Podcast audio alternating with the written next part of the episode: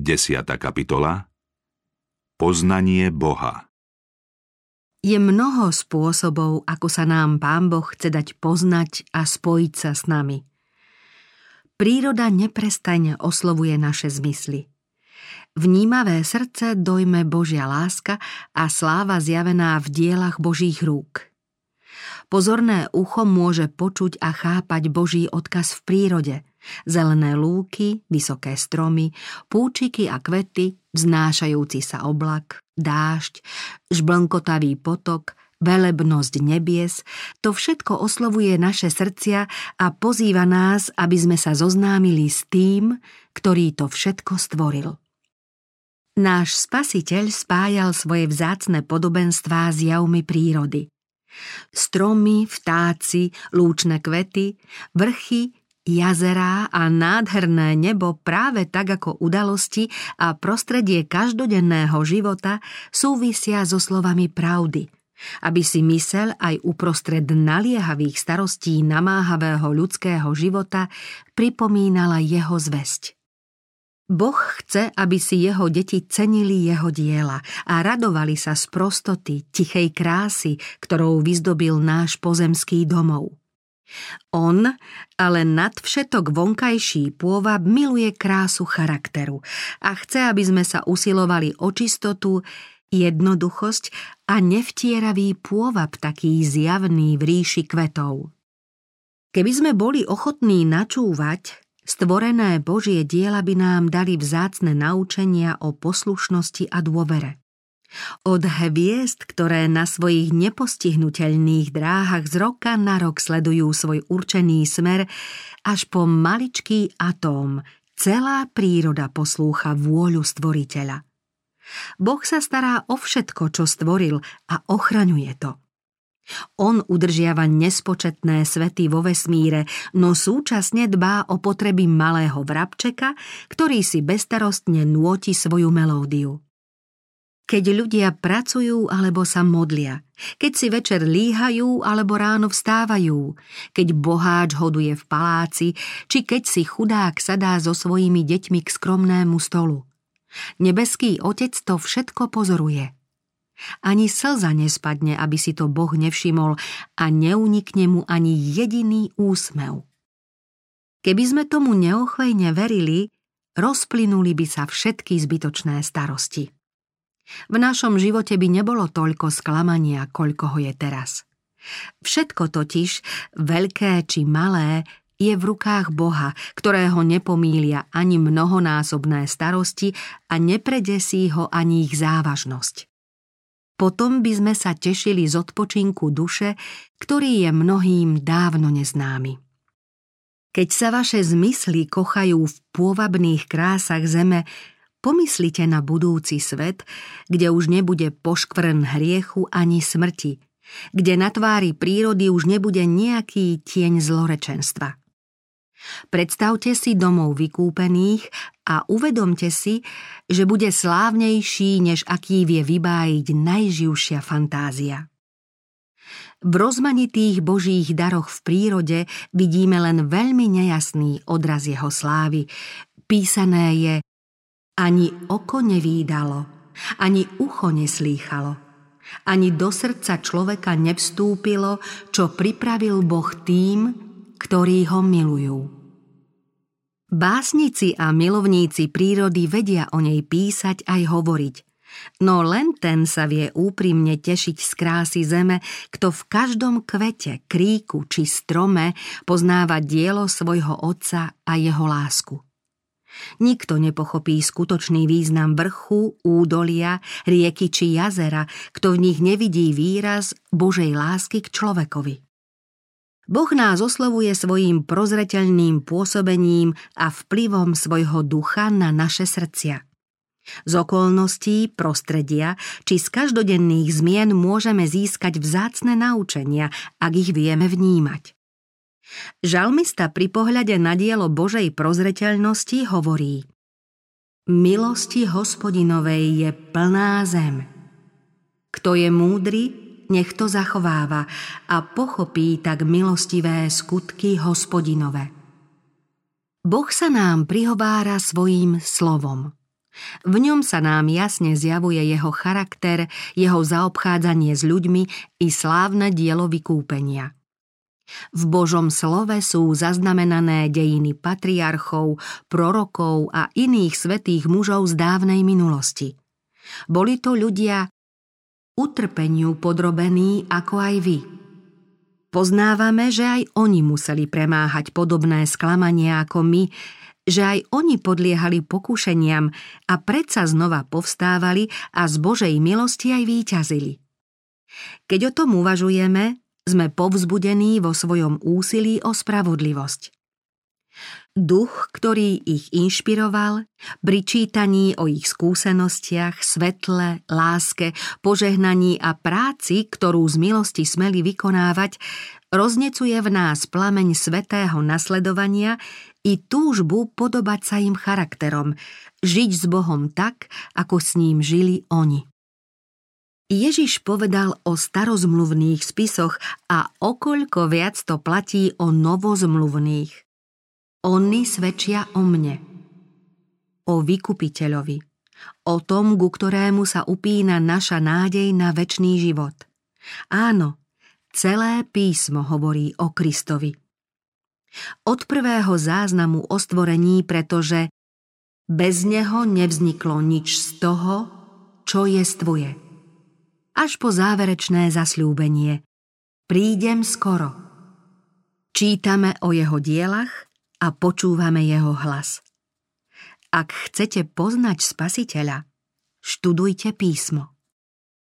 Naplňte si srdce Božími slovami.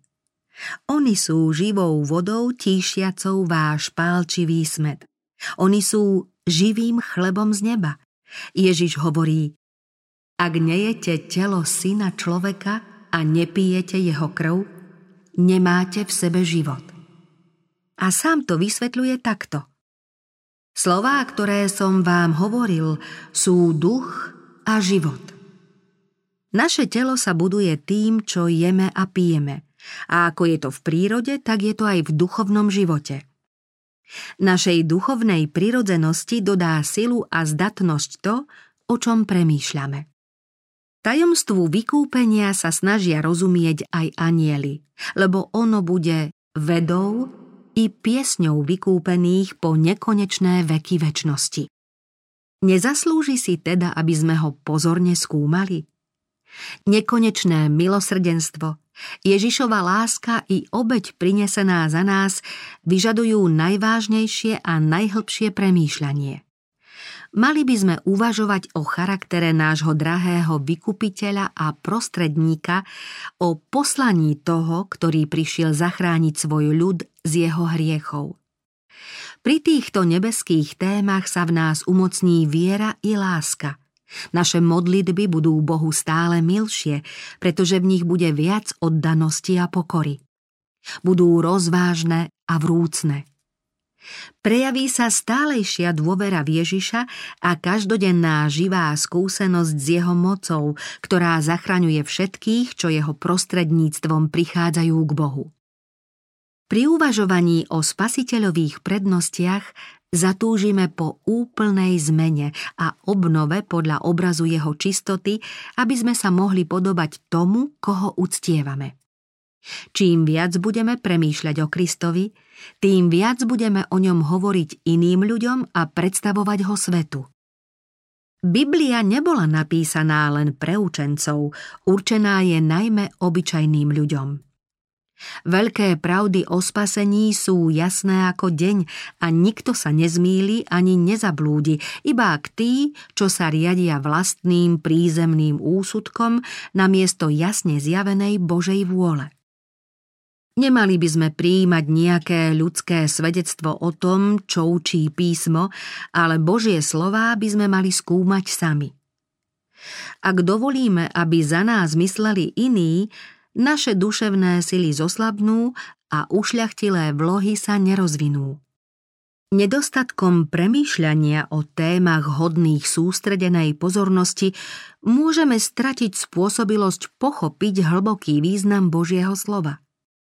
Naše rozumové schopnosti sa umocnia skúmaním vzťahu jednotlivých tematických úsekov písma, porovnávaním jedného textu s druhým a jednej duchovnej pravdy s druhou. Nič tak nerozvinie rozumové schopnosti ako štúdium písma. Žiadna iná kniha tak nepovznesie myšlienky ako hlboké pravdy písma. Keby ľudia študovali Božie slovo, ako by mali, Zmýšľali by veľkoryso, mali by ušľachtilý charakter a boli by pevní vo svojich zámeroch a zásadách. S tým sa dnes stretávame už len veľmi zriedka. Z unáhleného prístupu k písmu býva len malý úžitok. Človek môže prečítať celú Bibliu a predsa nezachytí jej krásu a nepochopí jej hĺbku a skrytý význam – Štúdium určitej časti, kým nie je jasný jej zmysel a zrejmý jej vzťah k plánu spasenia, má väčšiu cenu než prečítanie mnohých kapitol bez určitého zámeru a bez získania pozitívneho poučenia. Bibliu mávaj pri sebe. Keď máš príležitosť, čítaj ju a jej texty sa uč na spameť.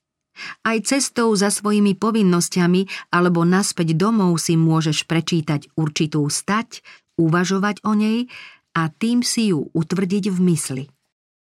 Bez sústredenej pozornosti a modlitebného štúdia nemôžeme získať ani múdrosť. Niektoré časti písma sú nám i hneď jasné, no sú aj také, ktorých význam nie sme na prvý raz schopní pochopiť. Jeden text písma treba porovnávať s druhým. Vyžaduje si to pozorné skúmanie, modlitebné uvažovanie a také štúdium bude bohato odmenené.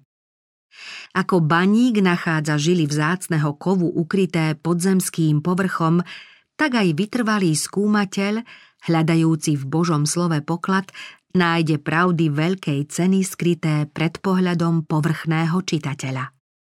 Inšpirované slová, zvažované v srdci, budú ako prúdy vyvierajúce z prameňa života. Písmo sa nikdy nemá skúmať bez modlitby. Skôr než otvoríme Božie slovo, prosme o svetlo Ducha Svetého a dostaneme ho.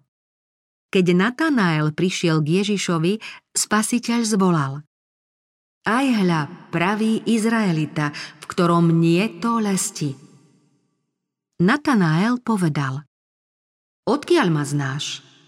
Ježiš odpovedal Prv ako ťa Filip zavolal, videl som ťa, keď si bol pod figovníkom.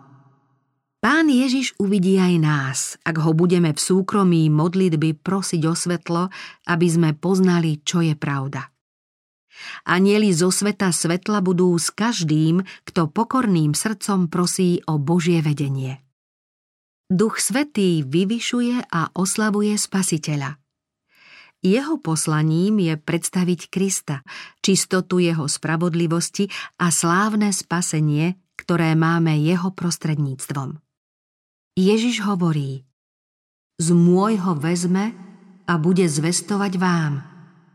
Ako si Boh musí vážiť ľudí, keď za nich vydal na smrť svojho syna a Ducha Svetého určil za jediného spolahlivého učiteľa nebeskej pravdy a stáleho sprievodcu človeka.